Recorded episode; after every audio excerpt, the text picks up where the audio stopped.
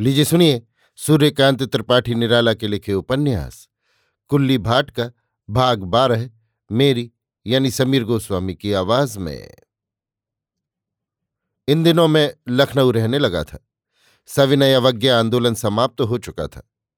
अछूतोद्धार की समस्या थी। इसी समय दलमऊ गया। कुल्ली की पूर्ण परिणति थी। राजनीति और सुधार दोनों के पूर्ण रूप थे। आंदोलन का केंद्र रायबरेली था। तब कुल्ली काफी भाग ले चुके थे। पहले नमक कानून दलमऊ में तोड़ा जाने वाला था। तब कुल्ली ने ही खबर दी थी कि पुलिस गोली चलाने की तैयारी में है। तब कार्यकर्ता दलमऊ से हटकर रायबरेली चले गए थे ताकि पुलिस को तकलीफ न हो। अदालत जाने वाले वकीलों, पुलिस के नौकरों, सरकारी अफसरों, पंडों, पुरोहितों, जमींदारों और ताल्लुकेदारों से घृणा करने लगे थे। प्रसंगवश ब्राह्मणों से भी घृणा करने लगे थे। कुल्ली एक अच्छे खासे नेता की तरह मिले। मिलते ही पूछा, आपके उधर कैसा कार्य है? मैंने ताज्जुब से पूछा, कौन सा कार्य? यही जो चल रहा है, कुल्ली ने भी आश्चर्य से मुझे देखते हुए कहा। राजनीतिक? मैंने सीधे सीधे पूछा। हाँ, यही आंदोलन वाला। कुल्ली कुछ कटे हुए बोले, अब तो समाप्त है। इससे कुछ होगा? किससे क्या होता है, क्या मिलता है, क्या जाता है, ये मैं नहीं जानता, इसलिए मानता भी नहीं। कुछ मेरी भी सुनी सुनाई पढ़ी पढ़ाई बातें हैं, उन्हीं में कुछ नमक मिर्च अपनी समझ से मिलाकर। कुल्ली खुश हो गए। एक भेड़ बनता है तो दूसरा भेड़िया बनने का हौसला दबा नहीं सकता। इसीलिए अब तक दीनता और दीन की ही संसार के लोगों ने ऊंचे स्वर से तारीफ की है। मैं साधारण आदमी हूं। इसने कुल्ली को असाधारणता का बोध तत्काल करा दिया। मुझसे कहा, मैं उसे ले आया। किसे? उसी मुसलमानिन को। तब तो मेरी पहली बात तुमने मान ली। मैंने कहा था तुम गंगा में कूद पड़ो, तो मुझे लांग समेटे हुए ही उस वक्त देख पड़े थे। कुल्ली ने आश्चर्य से कहा, गंगा में कैसे कूदा? किताब में स्त्री को नदी कहा है। नदियों में गंगा श्रेष्ठ है। तुम श्रेष्ठ स्त्री को ले आए हो। कुल्ली प्रसन्न हो गए। बोले, लेकिन एक बात है, यहां वाले मानते नहीं। जब जानेंगे तब मानेंगे। मैंने कुल्ली की छड़ी देखते हुए कहा। किसी को यह संशय नहीं कि यह छड़ी नहीं। कुल्ली ने भी अपनी छड़ी देखी और मुस्कुराकर कहा, लोग सताते हैं। पथवारी देवी के दर्शनों के लिए भेजा था। लोगों ने मंदिर के दरवाजे पर भी नहीं जाने दिया। तुम्हें समझना था, देवी जी ने कृपा की, ज्ञान दिया, क्योंकि वो मंदिर वाली नहीं थी, पथवाली थी। अच्छा। कुल्ली बहुत खुश हुए। कहा, इसलिए पथवारी कहते हैं। नम्र होकर बोले, मेरा नाम भी पथवारी दीन है। तब? मैंने कहा, और पथवारी देवी उसे क्या देती? आप बहुत बहुत बड़े ज्ञानी हैं।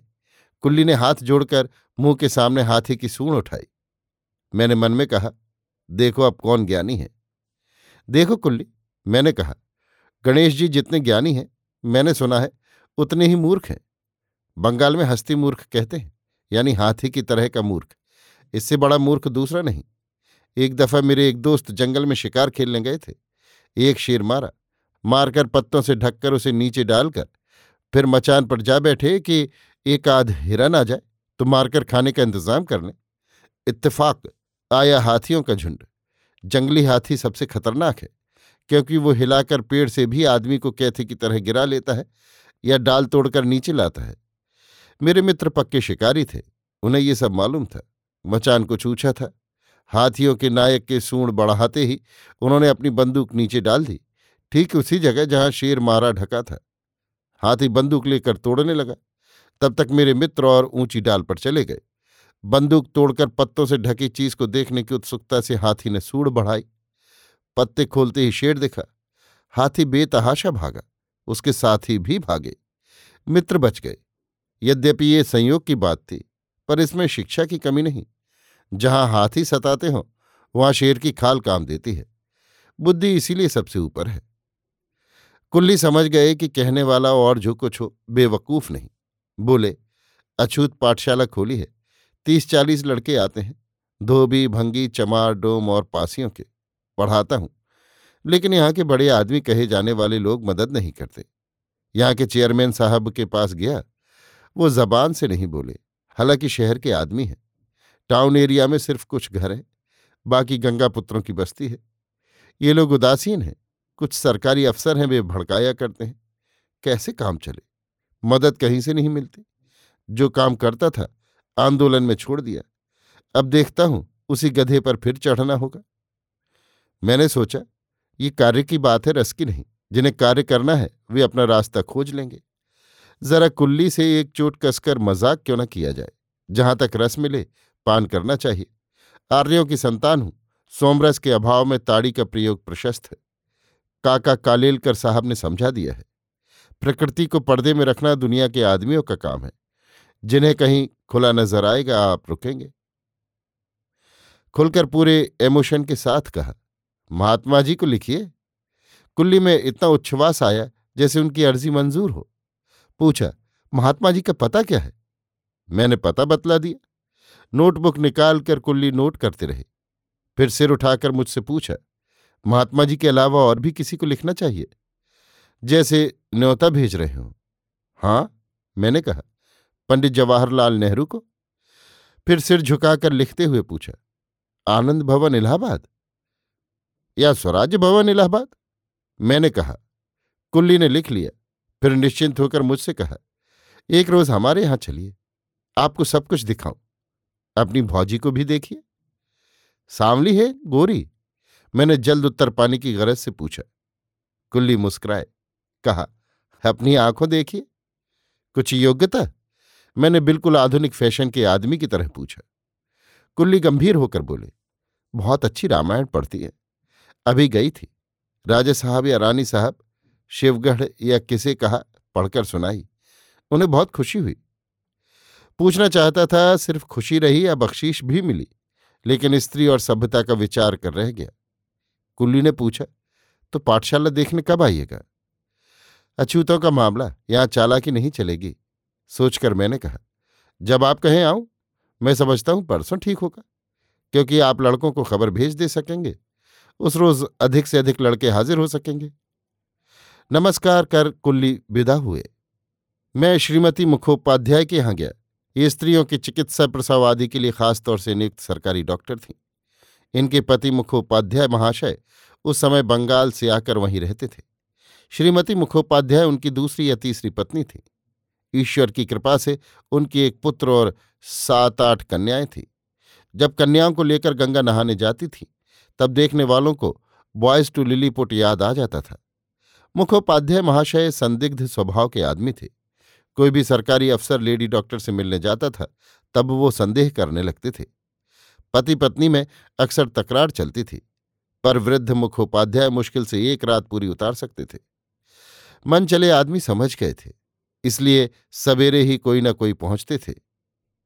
मेरी उनकी इस तरह जान पहचान हुई कि मेरे एक सम्मान्य मित्र के यहाँ वो जाया करते थे।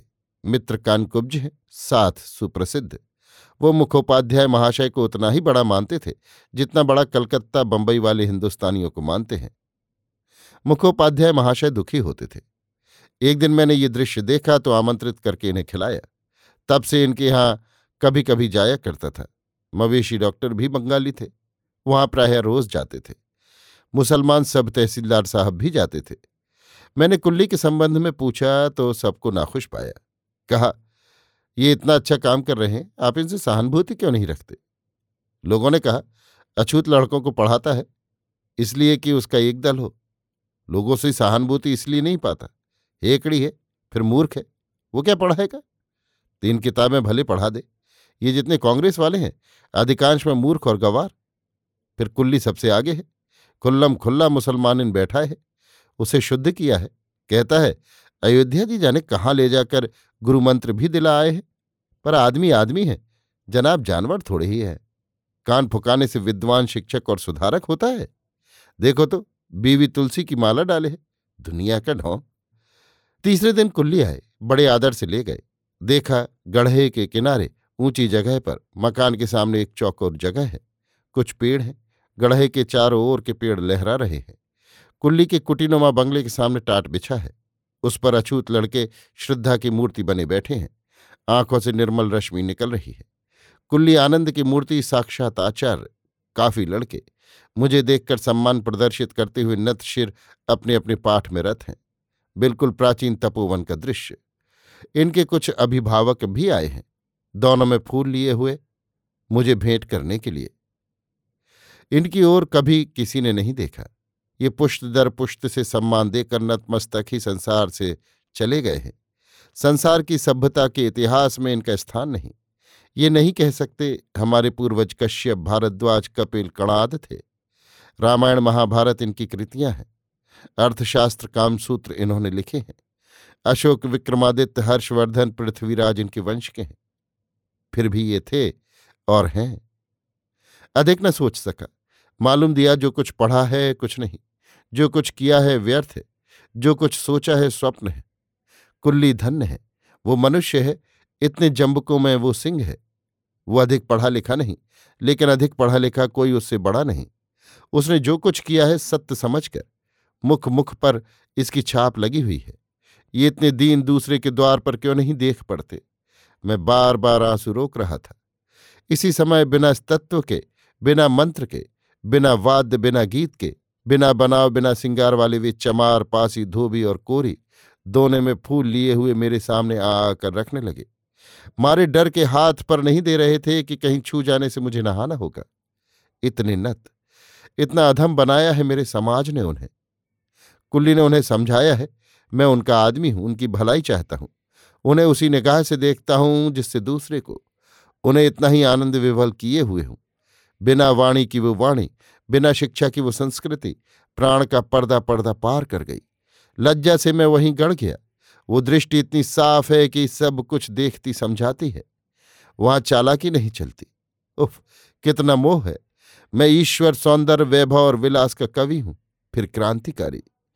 संयत होकर मैंने कहा, आप लोग अपना अपना दोना मेरे हाथ में दीजिए और मुझे उसी तरह भेंटिए जैसे मेरे भाई भेंटते हैं। बुलाने के साथ मुस्कुराकर वे बढ़े। वे हर बात में मेरे समकक्ष हैं, जानते हैं, घृणा से दूर हैं। वो भेद मिटते ही आदमी आदमी, मन और आत्मा से मिले। शरीर की बाधा न रही। इस रोज मैं और कुछ नहीं कर सका, देखकर चला आया, कुछ लड़कों से कुछ पूछकर। अभी आप सुन रहे थे सूर्यकांत त्रिपाठी निराला के लिखे उपन्यास कुल्ली भाट का भाग 12, मेरी यानी समीर गोस्वामी की आवाज में।